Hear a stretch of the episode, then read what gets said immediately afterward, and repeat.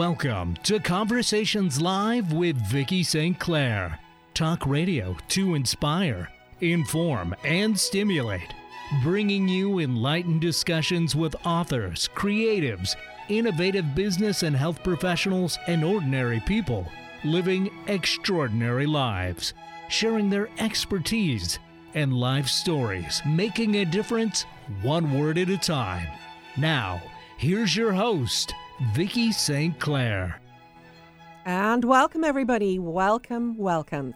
In the second half of today's show, we'll hear from returning guest Donald Altman. He's a practic- practicing psychotherapist and former Buddhist monk. And today we'll explore how love, kindness, and compassion help overcome fear and negativity. Donald Altman's new book is Reflect Awaken to the Wisdom of Here and Now. First, while many authors write about wilderness, wild spirits, and living wild, few actually live it. In Rough Beauty, writer, award winning poet, and mountain woman Karen Auvinen chronicled 40 seasons of mountain living. Karen's work has appeared in the New York Times as well as numerous literary journals. She has an MA in poetry and a PhD in fiction writing, and she's a former artist in residence for the state of Colorado. She's won two Academy of American Poets Awards and joins us today with her new memoir, which actually is her first book. It's called Rough Beauty 40 Seasons of Mountain Living. Karen Auvinen, welcome. Well, well uh, thank you. Thank you so much for having me. I'm pleased to be here. Uh, yeah, I, I, it's not very often you hear about women uh, writing these kind of stories, living in the wild, and you say that's part of the reason uh, that you wrote this book. And you're always amazed when people, you're talking with people, um, they say to you, why? Why would you want to live up on a mountain alone? Um, so, talk to us a little bit about why you decided to write the book. Well, as you say, I mean, I got a lot of questions. People would say, "Why are you living there alone? Aren't you alone? Aren't you afraid? Aren't you lonely?" And you know, that's a question that no one really asks the man who lives by himself.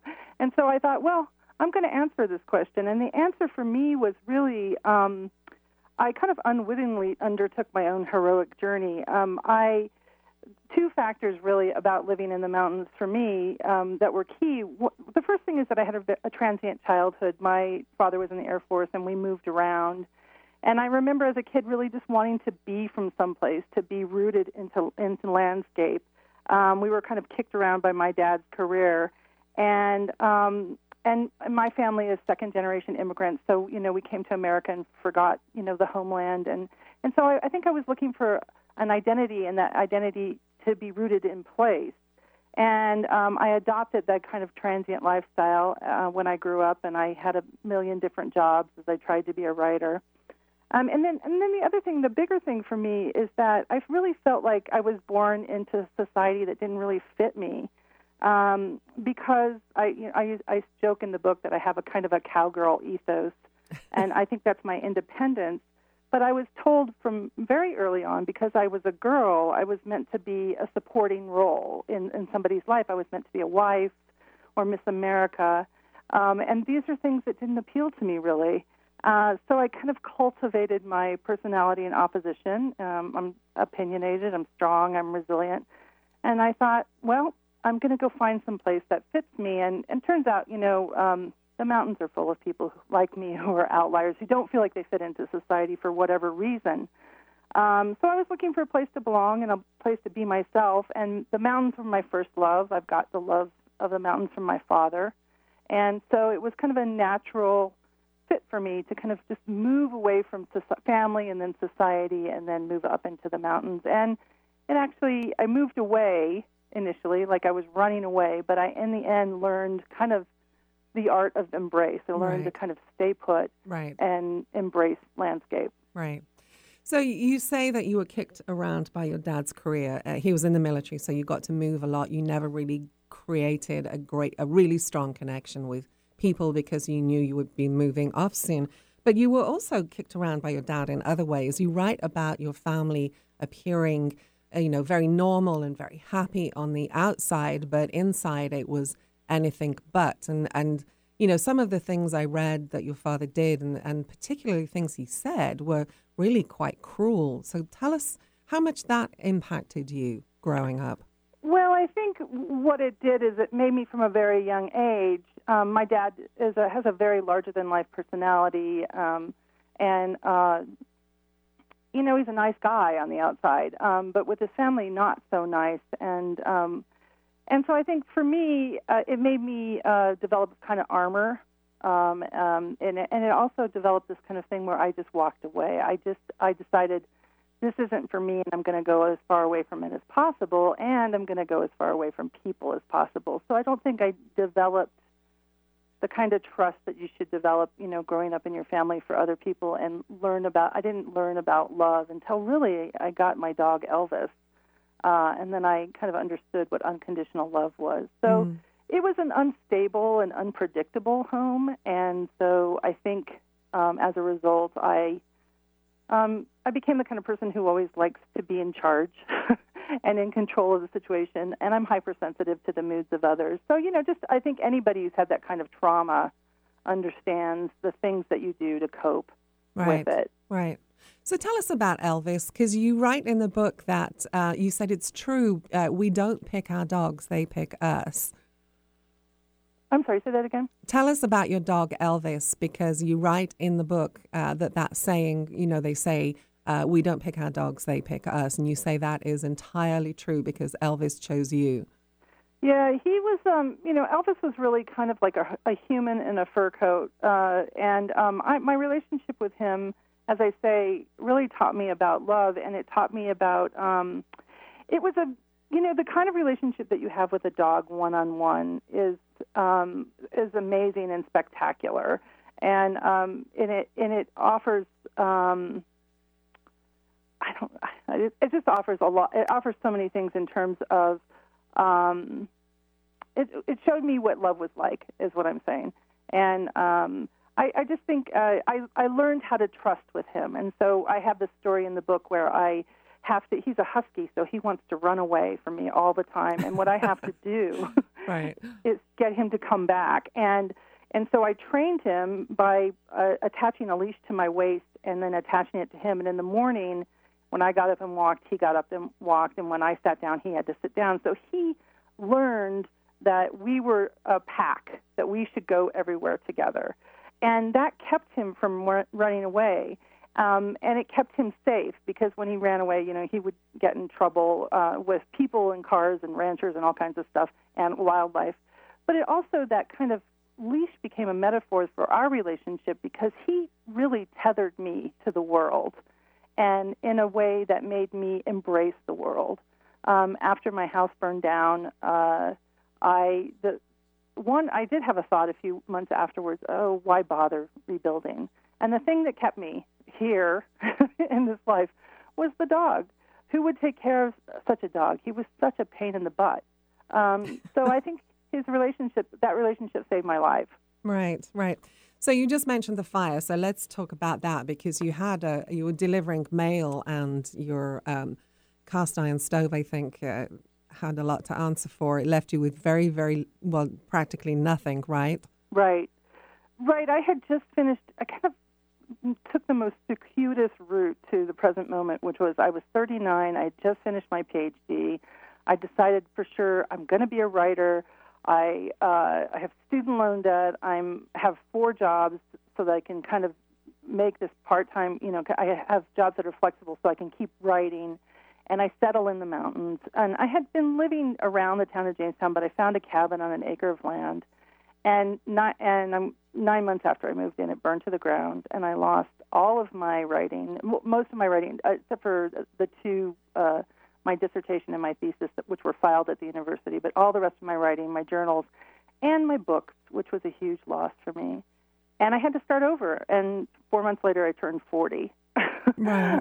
So, um, I mean, even though you were living in the mountains there, you had some stuff that was very precious to you. Yes, I. You know, I. It's true. I mean, I. I'm not. um I have. yeah, I. I used to work as a. um a cookbook buyer at a gourmet retail store, and so I am a cook, and so I had you know 300 cookbooks, and I had beautiful cookware and cater. I used to cater when I was in college, so I had catering things. So I, I have a love of beauty. Um, um, in all its forms. So I do like a nicely set table. So I had managed to kind of collect these really nice things, and it all went away. Um, but in the end, those are the things that you really Mm-hmm. miss. Really, I mean, it, they're just. And I say in the book, I knew I wasn't my things. It was just the effort that it had taken to kind of get to a certain point in my life just kind of went up in smoke. Right. So I want to ask you this, Karen, because we hear all the time on the news about people who've lost homes through floods or tornadoes and fires, and they all say, well, you know, thank goodness no one was hurt. But after that, I'm sure there must be some kind of shock that sets in. And uh, how, how did you deal with that? Um, it kind of came in stages and waves. The shock, at first, I mean, the first manifestation of the shock is that I felt incredibly liberated. You oh, know, you did? Yeah, I felt like I was, I didn't have anything to take care of or clean. I didn't have to pay a rent check. I was, uh, you know, I had nothing. Um, and there was a sense for just a few weeks of like, wow, I can start all over again. And then after that, it was, oh, I have to start all over again. Right. After the adrenaline si- kind of Right. and but away. I'm a you know, put your shoulder to the rock kind of gal and that's what I did. I mean, I am great when you give me a series of tasks and I think that determination that I have helped me get through it. And, you know, the grief came, you know, in in different ways. At, at that year after the fire, I had I experienced several deaths in my life, which kind of poked me to kind of grieve this death of my, you know, my old life. Um, but in the end, uh, I think, I mean, I was, I got depressed, and I, I did all kinds. I retreated even further into landscape. So this is the cabin that I moved to, into that I wrote about. But pretty soon, um, I realized that I slowed down enough to start kind of keeping, taking stock of my life. I was writing about it. I was writing about how I felt. I was writing about what I saw every day. And and then pretty soon I was on the road to recovery. I was journeying back through. So I think you have to I busied myself with tasks and that's how I got through it. Right, right. Well, the book is described as a gorgeous meditation on solitude and connection. And uh, I want to talk a little bit about that solitude and what it meant to you when we come back. We're going to take a very quick break. You're listening to Conversations Live with Vicki St. Clair. My guest is Karen Auvinen, and her new book is called Rough Beauty 40 Seasons of Mountain Living. We'll be right back. Parkinson's disease affects as many as 1 million people in the United States. At the Parkinson's Disease Foundation, it's our mission to beat this disease. To learn about the Parkinson's Disease Foundation, or if you want to help support our work, visit our website, pdf.org, or call us at 800 457 6676. In the Northwest, contact the Northwest Parkinson's Foundation at nwpf.org. Hi, I'm your host, Smokey Cole Bear, filling in for Smokey because after 75 years of. Only you can prevent wildfires. Turns out there's much more to say. Nearly 90% of wildfires are caused by us humans being careless, dumping our used barbecue coals willy nilly. Guess the song was wrong. We did start the fire. That's why I respect Mother Nature and her trees, whether coniferous or new car scented. Brought to you by the U.S. Forest Service, your state forester, and the Ad Council. Conversations Live with Vicki St. Clair airs live every Monday at noon. And now you can also catch the show during drive time at 6 a.m. every Friday. Hear from New York Times bestselling authors, innovative business leaders, cutting edge health and wellness professionals, award winning journalists, filmmakers, explorers, and adventurers. Tune in to Conversations Live with Vicki St. Clair, Mondays at noon Pacific Time and Fridays at 6 a.m. right here on Alternative Talk 1150. Conversations Live with Vicki St. Clair. Live well and live strong. Reach her great audience and advertise. Learn more at conversationslive.net. Get inspired every hour right here on Alternative Talk 1150. And welcome back, everyone. You're listening to Conversations Live with Vicki St. Clair. And my guest in this segment is Karen Auvinen. She is the author of Rough Beauty 40 Seasons of Mountain Living. And this is a memoir. I was saying to Karen during the break of the th- more than 1,000, uh, it's more than 1,200 now, authors that I've interviewed, I believe she's the first one I've talked with who actually has a PhD in fiction writing. So tell us what you did on that. I, I kept trying to figure out a way to make it as a writer in the world, and so I got my master's in poetry, and uh, I realized I didn't couldn't really get a good teaching job that way, um, and so I went back and got my PhD. And when I was doing my po- my uh, master's in poetry, people said, "Oh, we love your stories," so I got my PhD in fiction writing, and then I realized, oh, I'm going to have to move to get a job. and I didn't really want to leave Colorado. I mean, I live in the most beautiful place in the world, and it fits me. And so, uh, so I teach at the University of Colorado now. But I, um, so and then I ended up writing a memoir. So, uh, go figure. I just, uh, and certainly the fiction writing and the poetry both are in this book, Rough Beauty. They, you know, the kind of of course, the language is poetry, and then the kind of fictive techniques you do to right. make a story. Right, right. So, and it's doing very well. It's it's uh, this is the paperback version just came out. Um, so I want to talk a little bit about. Uh, so first of all, why the Rockies? Because there are many beautiful isolated places, but you you said you love Colorado. So what is it about the Rockies in particular? I think it, it's just the, um, I, you know, it's the kind of landscape of my birth. I mean, so I'm a Westerner by nature. My dad was, uh, we we were moved larger, largely in the West um, with his Air Force career, and my family uh, came to Colorado in 1973, and then uh, left for a few years. My, my dad was stationed in Hawaii. Then my parents got divorced, and I came back here with my mother and my little sister to Colorado, and then went to college in Boulder. Um, and so I think uh, the you know I I've never known anything but the arid West. I I did have spent an early part of my childhood in California, which even California is a little too humid for my sensibility. Uh, I love the mountains. I love the fact that in the Rockies you can stand in a place and think, hmm, I wonder if anyone else has ever stood here before.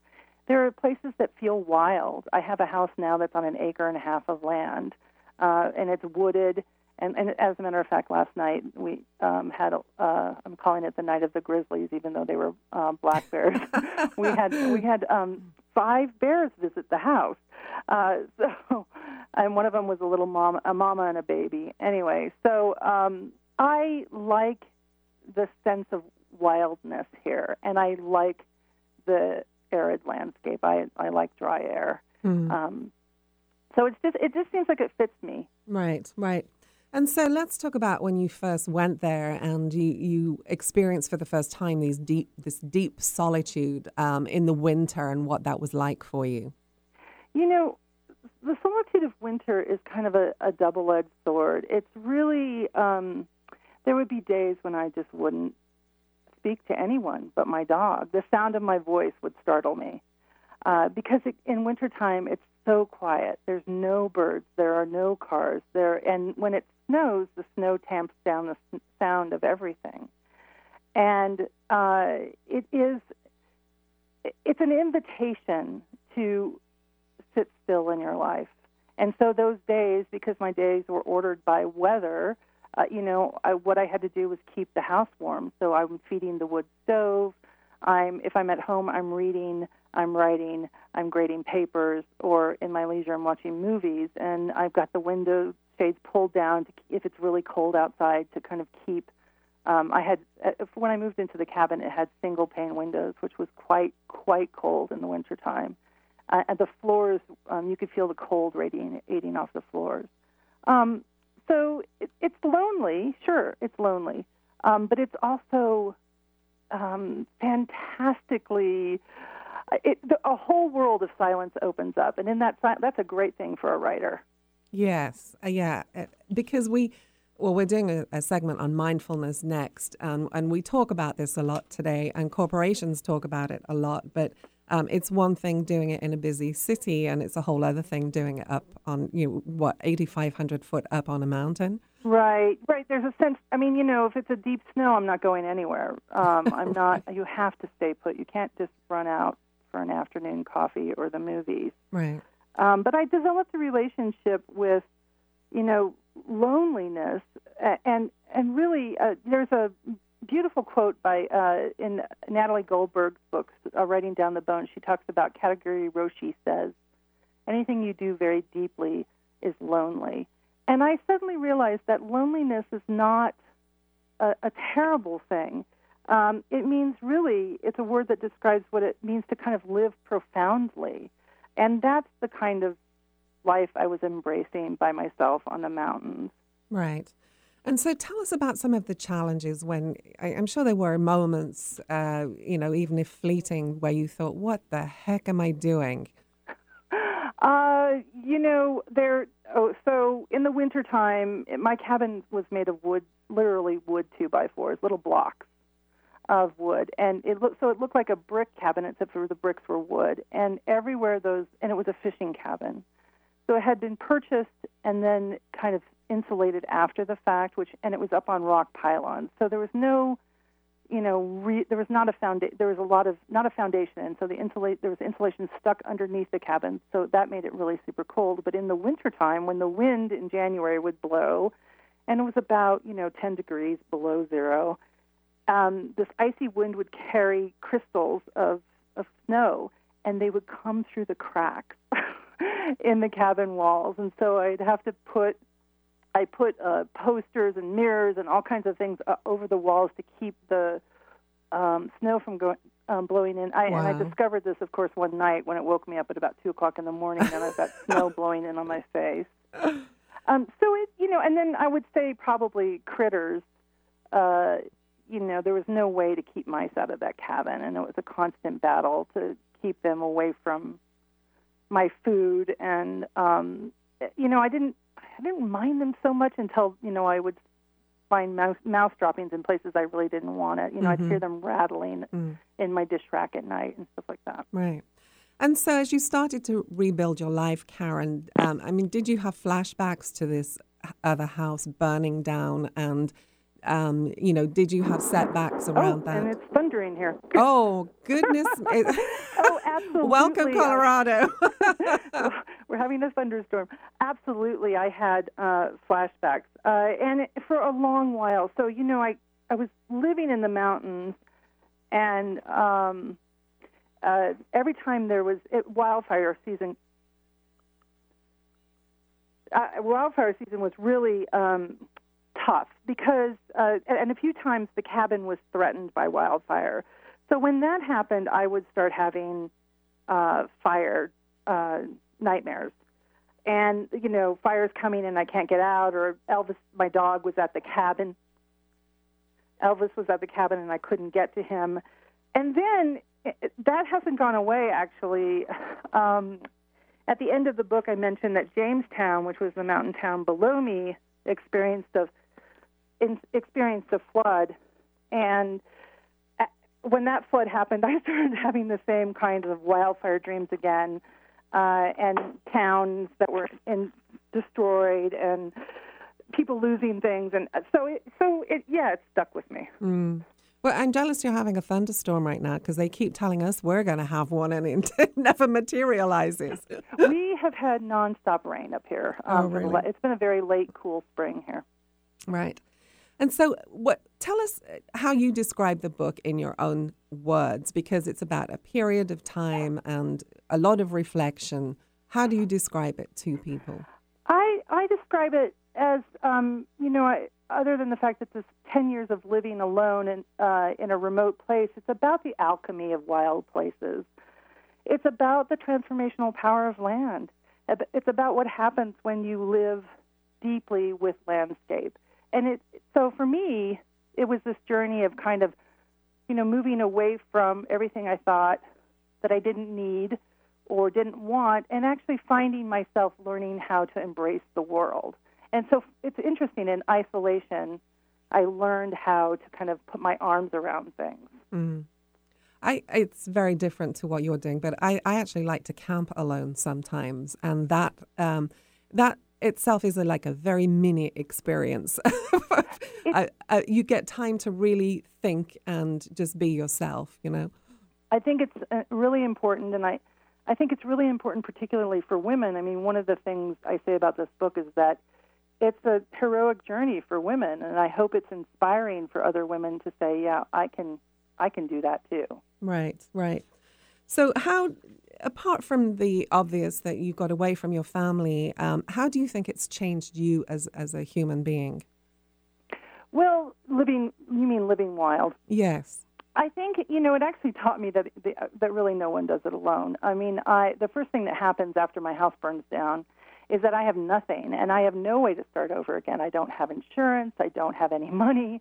And uh, the town of Jamestown, which is where I, was working there at the Mercantile Cafe, I was working as a cook there. And so I knew the town and I kind of kept my distance. Um, the first thing that happens is the town of Jamestown throws me a benefit and they and people come out of the woodwork to help me. Somebody um, offered me a place to stay rent free for four months until I got on my feet. The town raised money. They donated clothes. They donated items, and I was really overwhelmed by the generosity of people that I didn't know. In some cases, people that I didn't like. In other cases, and it really kind of taught me the real meaning of community is is uh, you know not a bunch of people who are like minded it is a, collection of people with all kinds of experiences and opinions and, and opinions about each other who have some kind of commonality. They're in a relationship. Our relationship was this mountain living thing. And th- you can not like someone, you can hate them, but when they need help, you drop everything and you go help them. Mm. And that was um, that was I'd never experienced that, and that was life changing for me. Yeah. And I realized that community is so so important even though I live, I, even though I live remotely still. Right, right. Well, I've heard you say we need more narratives about women who go it alone in the wild, whether it's on the trail or, or in how they live their lives. But eventually, you did find love out there in the wilderness. Tell, tell us how that came about. Well, you know, I it came about because I, you know because I had this dog I fell in love with for 15 and a half years, and he was my ambassador to really this is Elvis, my heart. Right? Yeah. Um, but I also, um, so after Elvis died, I met uh, Greg, who is my, actually, we just eloped May 1st, so we're still together. We were together at the end of the book. And, uh, and uh, I, you know, it, it was, I think, the process of softening that happened uh, for me after the fire. I realized that my life needed to change. And, you know, um, I had to start over again. And so I thought, well, I'm going to start over differently. And the process of living inside landscape for all those years, being quiet, being alone, experiencing solitude, self reflecting, the experience of Elvis, I think they all led to being able to, for the first time in my life, share my life with someone else, another person. Mm-hmm. And he's an artist, right? I checked out his website. and beautiful yeah, he's an artist, and he did the watercolor illustrations for the book. Yeah. So, um, which are uh, I was quite pleased with those. Right, right. I, I have always uh, said uh, as a writer myself that I it would be very difficult to uh, be with another writer, but an artist I could handle or a musician, whatever. yeah, we um, we have a you know we have our we have to balance each other's creativity. So yeah. he has a studio. We're going to build a writing. Uh, we're calling it a shack out on our land for me, where a place where I can go to write. And we both, I think we both understand each other's need for solitude uh, while we're working, and also the that how important creativity is for both of us. I think we also understand that. Right. Well, listeners can find out much more about Karen Auvinen and her work at karenauvinen.com. Uh, the book Rough Beauty 40 Seasons of Mountain Living. A final quick thought you'd like to leave our listeners with, Karen. I just want to say, I just want to give a shout out for Wild Places, which is a, something we should all be thinking about right now. And you know, the alchemy of Wild Places that is that they really work on us if we let them. Ed Abbey said there's something about the desert, you know, kind of uh, mysteriously, but uh, Wild Places are, will work on us gradually and slowly. And so if we spend time in these places, and your wild place can be a park or wherever it is, it doesn't have to be on top of a mountain but I think they work on us gradually and inevitably and inevitably. And I think they make us more human. Yeah. Well, thanks for being with us. Enjoyed reading your story and, and hearing uh, you chatting with you today. So I appreciate your time. Thank you so much. A pleasure. And again, the book Rough Beauty, Karen Auvinen, my guest, and you can find out more about her at her website, karenauvinen.com. We will be right back with Donald Altman. You're listening to Conversations Live with Vicki St. Clair. Let's see if I. I guess that. this just isn't working. Knowing you have a great idea for a book is one thing, writing it, another. So, what's stopping you? Maybe you can't find time. Maybe you don't know where to begin. Maybe you wrote a couple of chapters, then disappeared down a rabbit hole. Or maybe you'd rather someone else write it for you. Partnering with the right coach or ghostwriter can make all the difference between talking about your book and finishing your book. As an award winning writer and strategic consultant, Vicki St. Clair's storytelling credits span from business, health, self help, and memoir to New York Times and USA Today best-selling anthologies. Vicki partners with people just like you at the exact level you need, whether you need a little encouragement, editorial guidance, or full blown ghostwriting and consulting services. If you're serious about telling the story you know is inside you, stop procrastinating. Let's get your story down on paper. Contact Vicki today. Email Vicki at VickiSt.Clair.com or call 1 800 495 7617. See more about Vicki and her work at VickiSt.Clair.com. Oh, yeah, that could work. Hi, everyone. Al Roker here. As a guy with his own catchphrase, I appreciate that after 75 years, Smokey's only said, Only you can prevent wildfires. But I'm filling in because there's a lot more to report. Like when it's dry or windy. Be careful burning yard waste, because wildfires can even start in your neck of the woods. Go to smokeybear.com to learn more about wildfire prevention. Brought to you by the U.S. Forest Service, your state forester, and the Ad Council. This is Martha Norwalk every Sunday morning beginning at 9 a.m. Thanks in part to the Academy of Canine Behavior in Bothell, we cover the world of animals. This week, June 23rd, it's another behavior training and healing Sunday with me, and I'll finish up with all the information I didn't get a chance to share last week. As an animal behavior therapist and trainer, I can help you understand your animal friends and solve any problems you're having, so plan to give me a call on Martha Norwalk's Animal World Sunday morning, 9 a.m. to noon, right here on Alternative Talk, AM 1150. Did you know that capsizing boats and people falling overboard account for over 70% of boating fatalities? 80% of those fatalities occur on boats under 26 feet and on boats with operators who've had no formal boating instruction. 50% of all boating accidents involve alcohol. Be smart this summer. Know who you're boating with. Wear a Coast Guard approved life jacket and don't drink and boat.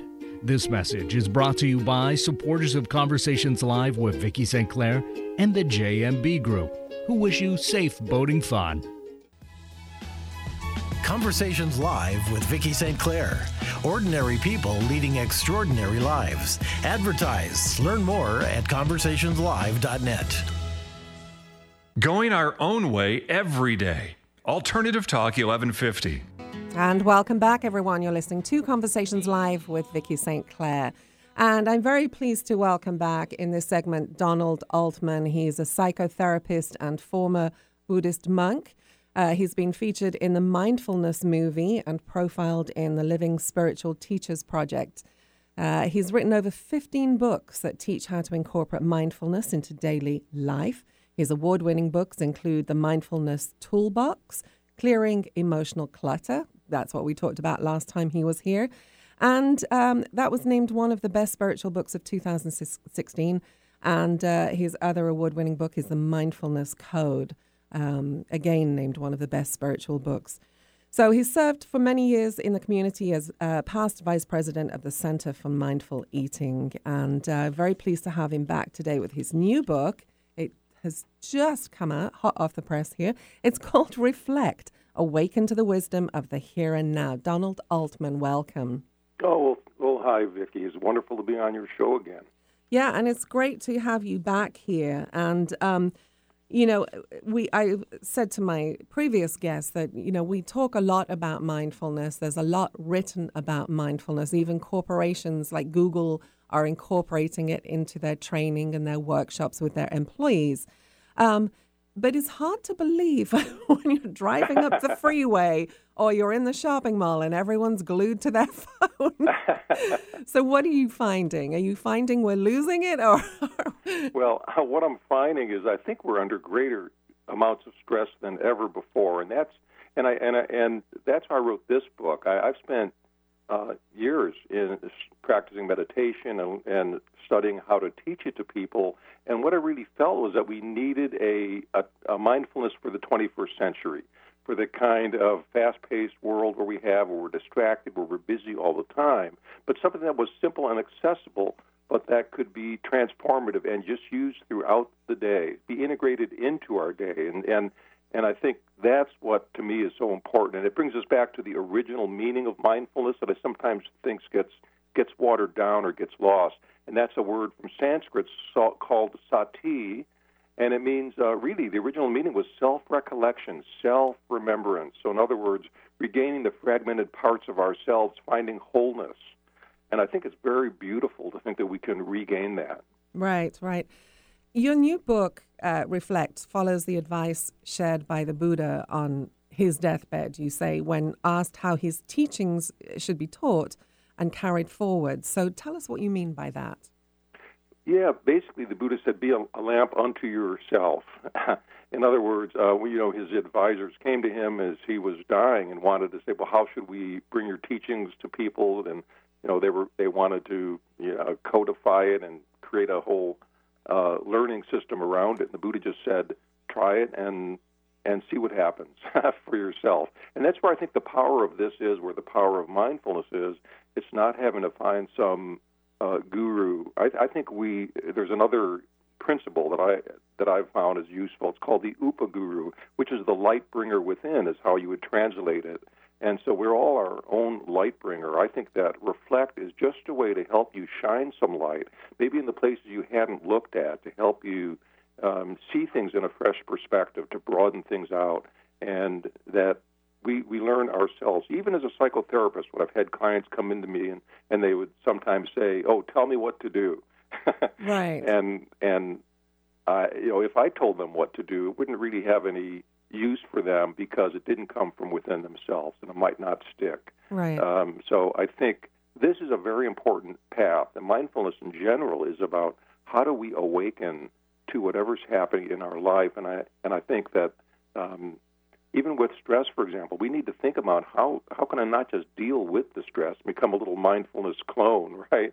But how can we create a more compassionate environment Mm. How can we work with others to change the stress that's around us? And I think, and that's where um, you know the mindfulness that we co-create with one another is so important. Right. Um, you write in the introduction to the book that Saint Benedict believed there was no meaningless kitchen work. What what does that mean, Donald? Yeah, that's a great little. Uh, um, that you know that comes from the sixth century monk, Saint Benedict, and he wrote a wonderful little book. You'll, you can find it around, and it's the Rules of Saint Benedict, and it's a very tiny little book, but it's very uh, has some wonderful common sense in there about how people can get along in communities. And one of the things he says in that book is that monks shall regard all utensils of the kitchen as sacred vessels of the altar. So, looking at even that most ordinary thing and seeing it as something very special. In fact, there's been some interest, and, and I talk about the in between moment in uh, the Reflect book. How can you find that in between moment? You know, we can get focused on the outcome, on getting from A to B to Z or whatever, right?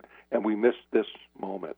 and actually, there was some research done, Vicki, that showed that people would underestimate the value of writing down and and uh, then reflecting on the ordinary moment in the future, they actually found ordinary moments more interesting than um, a quote extraordinary moment of a date they had, a romantic date they had had. Right. so I think we kind of kind of underestimate, and we wire the brain up through focusing on those ordinary moments more, because Right. we can have one negative thing happen, and that can kind of almost um, be like a filter that doesn't let us see the good things. We can focus on the negative things. We need to train the brain to look for the ordinary and good things, and that that's a practice. It takes time. Mm. One of the reflections you have in the book, uh, just since you brought it up, I'll, I'll bring that forward now, but um, you, talked about ordinary moments punctuating the bigger journey, and you, you describe goals that way. Right, right. That, in other words, instead of um, uh, getting fixated on the goal, um, uh, which is really like you can think of a when you're typing out a sentence and the punctuation points at the end of that sentence, right? But the, with the punctuation point, the period at the end of the sentence really is just one more one character.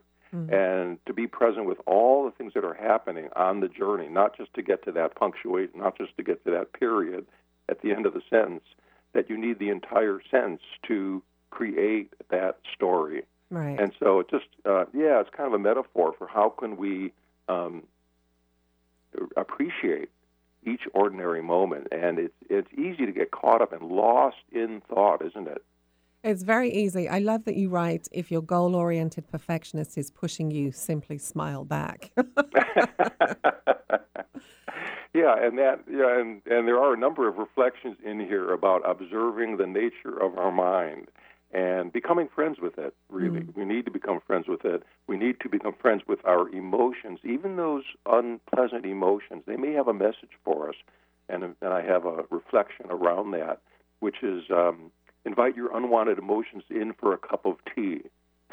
and if you invite them in for a cup of tea, instead of calling the mental police and putting them in a paddy wagon, you may learn, yeah, you may find something very valuable. And that is a way, actually, that we um, can get to know our emotions better. And, that, and there's research that shows that if we observe our emotions uh, in this kind of way, that we're less reactive, so we can respond more. We can learn from our emotions, and so I think it's a uh, it's a beautiful way to um, bring in uh, even those unpleasant emotions. Right, right. Well, I I don't want to interrupt you in my next question, so we're going to take a quick break now. We'll be right back. My guest is Donald Altman. His book Reflect: Awaken to the Wisdom of the Here and Now. Please stay with us. Hey, hon, what you doing with your phone? Do flowers have best friends? I don't know. Hey, look. Whoa. Some answers can only be found in nature. Discover the unsearchable. Visit discovertheforest.org to find a trail near you. Brought to you by the United States Forest Service and the Ad Council. At Sundown Communications, we find that most of our clients are brilliant at what they do, but they lack the time and resources to write and create business messaging that delivers results. That's where we come in, providing a diverse range of professional copywriting services for fresh strategic web content, PR, advertising and promotion, marketing, speeches, and much more. Call us today so you can focus on what you do best, and we'll do the rest. Call 800 495 7617. That's 800 495 7617. Conversations Live with Vicki St. Clair airs live every Monday at noon. And now you can also catch the show during drive time at 6 a.m. every Friday. Hear from New York Times bestselling authors, innovative business leaders, cutting edge health and wellness professionals, award winning journalists, filmmakers, explorers, and adventurers. Tune in to Conversations Live with Vicki St. Clair, Mondays at noon Pacific Time and Fridays at 6 a.m. right here on Alternative Talk 1150. Conversations Live with Vicki St. Clair. Listeners trust the show and advertisers love the audience. Learn more at conversationslive.net. Alternative Talk 1150. It's good for what ails you. This statement has not been evaluated by the FDA. Welcome back, everyone. Welcome back. You're listening to Conversations Live with Vicki St. Clair. My guest in this segment is Donald Altman, psychotherapist and former Buddhist monk. And I know he does extensive mindfulness training around the world. His new book is called Reflect Awaken to the Wisdom of the Here and Now. And um, I have to say, I love this book, Donald. Um, I, you say you designed Reflect with 108 short readings. Um, and, you know, many books have, most books, I should say, have a beginning, middle, and end. But you like to think of this book as a spiral journey with no beginning and mm. no end, right? Yeah, I, I think that, um, And, and thank you for mentioning that because I really feel that's important. That when I think of a spiral, it's almost a spiral that is a staircase spiral that's moving upward, and we're evolving and we're growing. And I think that as um, the human race is, is growing and we're progressing, we're still learning, and we don't need to be harsh on others, but we need to find kindness and I, and compassion. And I think that's part of this journey. We live in a time that can be very divisive in a lot of different ways, and how can we begin to understand uh, suffering in the world? And Right. I think that through understanding of suffering, understanding even the suffering that we have in our own minds is very important to recognize. And we see that no one is immune to that. And from that place, we can grow compassion. And isn't that really a beautiful thing? The word compassion, if you break it down, means to be with suffering. And in my workshops, actually, I have people sit uh, with a compassionate gaze. I want to, I want a, a compassionate gaze rather with one another. I want to grow that compassion container, and uh, it, it, it's beautiful when people after this some of the exercises and how we work with that and reflect with that. That some will say, "Wow, I, was, I felt like I was looking in a mirror Mm. as they were looking at someone else's eyes." So I think the hope uh, of that spiral journey is it keeps moving us uh, forward. Right, right.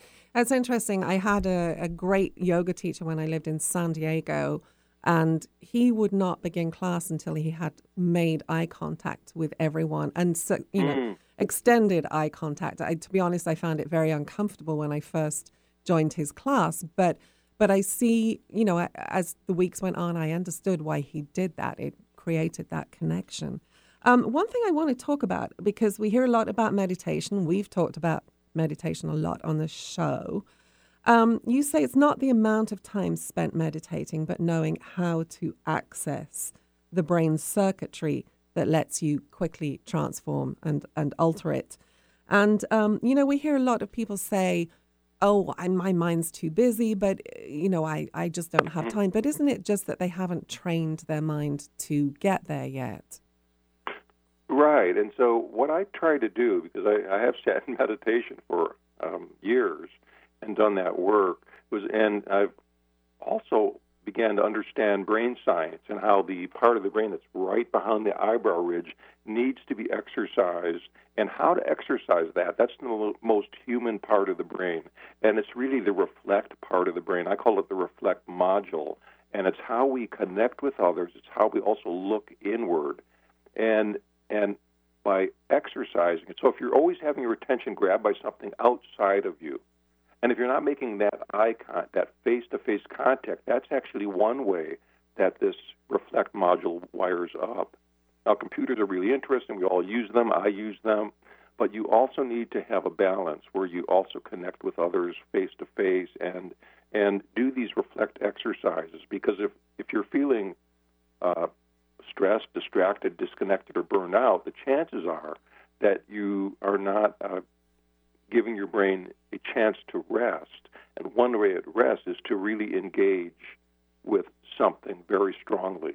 And nature can do that. I heard you in that last uh, segment, you were talking about the wild places. And uh, uh, probably one of the great wild places is our own mind. so we need to uh, train that. And nature can actually help engage the brain in that way. So I think um, what I've tried to develop here is a way of giving, having pointed, sometimes provocative, sometimes humorous ways of helping people break out of old patterns and see things in a fresh way. And when you're sitting in meditation, that may or may not happen, or may take a very, very long time. Mhm. But I've designed ways to do this here that uh, that, that I've really uh, distilled a lot of the work that I've done for years into this uh, one book and into Right. these readings. Right. Earlier, you talked about compassion, about kindness, about love. How does that help us overcome fear and negativity? Uh, well, yeah, compassion and uh, loving kindness really do overcome fear, and we can get caught in the fear channel very, very easily. And um, you know, uh, you may have heard people say, you know, um, hatred does not overcome uh, hate; only love Right. can overcome hatred. And I really believe it's true because I do too. uh, it, it, it changes um, how you respond and react to that hate. and it may even help that other person uh, not have to react angrily. You know, how can we? Uh, and, and it's and I'm not saying it's not challenging. Of course it is, but we need to know that uh, that loving kindness actually calms down our um, our entire nervous system, and that is very very powerful. It allows you to react to to um, respond in a different way to whatever's happening around you. Right. And so this is a skill, a very important skill. It is a skill, and, and it does become a habit, I think. You know, we can either drive up the freeway screaming at everyone or drive up the freeway Mhm. with a, a whole different attitude. Um, Yeah, one it's a ref- the habit of reflection. What I think of it. Yeah. Yeah.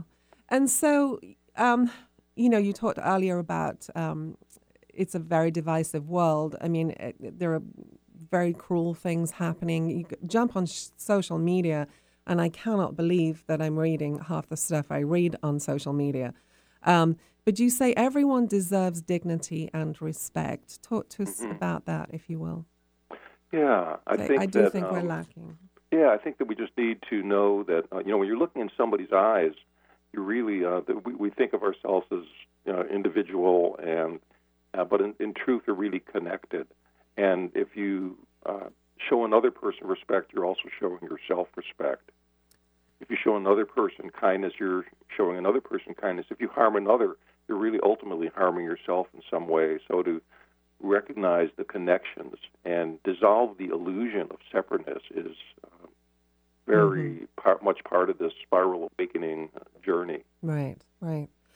Um, I want to talk about because we're short on time here, and this is another thing that I think we're short on today, and that is laughter and play. Mm. Um, you know, if we just learn to laugh at ourselves a little more and not wait to be offended at every single little thing that happened, I think we'd be a lot happier. So, Well, let me say one thing that might connect with reader with uh, listeners here is that if you are uh, if you laugh, that changes your biochemistry and actually, um, if you as opposed to having a feeling defensive or uh, if somebody says something or taking something personally, when you take some things personally, it actually shortens what our what scientists now know and has been shown to be our uh, the uh, the uh, measure of aging in the body. So it's called a telomere. It's the end of our chromosomes, and uh, so I don't think anybody wants to get older just by being uh, more cynical or defensive.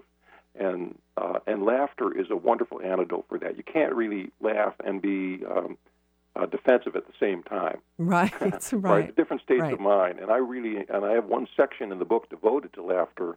And uh, I think we, um, I mean, I, I grew up in a very serious family, and so finding laughter and inviting it into my life has really been a wonderful uh, experience. Mm. I grew up in a family that loved to laugh. Fortunately, um, Uh, that's great. so uh, uh, in that same chapter, very quickly, um, I just want to finish with this: no matter your age, you have a child inside wanting to play because play is equally as important, right? It's. A, I'm sorry, I didn't hear that. Get that? Play is e- as equally play. as important. Yeah. So play. Actually, the word joy comes from the word rejoice, which is really how do you play, and to let that uh, inner child uh, loose and break the chains of. Uh, sometimes the chains of adulthood and responsibility can weigh us down, and we need to learn how to play again, almost improv in your day Right. instead of having fixed responses. And if you can think of, of life a little more as an improv, um, you never really know what's going to happen. And that's that beautiful sense of uncertainty when you approach each moment fresh. Right. Well, I love this book. I am uh, keeping this book next to my bedside on my bedside table, along with some other Oh, favorites I'm there. So I. I thank you so much for being with us, Donald. We're right at the end of our segment here. Well, thanks, Vicki. It was great. And my guest, Donald Altman, you can find out much more about him and his work at mindfulpractices.com. And his new book is called Reflect Awaken to the Wisdom of the Here and Now. And uh, we'll see you next week. Until then, live well, live strong. You know where to get hold of me 800 495 7617 and through our website at conversationslive.net. See you next week. Radio is very competitive. Shows soar in popularity and then flame out. Sometimes, however, a real connection is made with an audience, and success blooms year after year. For over a decade, Conversations Live with Vicki St. Clair has built a loyal following thanks to inspiring and stimulating conversation. Longevity, loyalty, exclusivity. Smart advertisers seek it out. With Vicki's valuable audience, the search is over. Discover the affordable, effective ways to advertise your business. Log on to conversationslive.net. That's conversationslive.net today.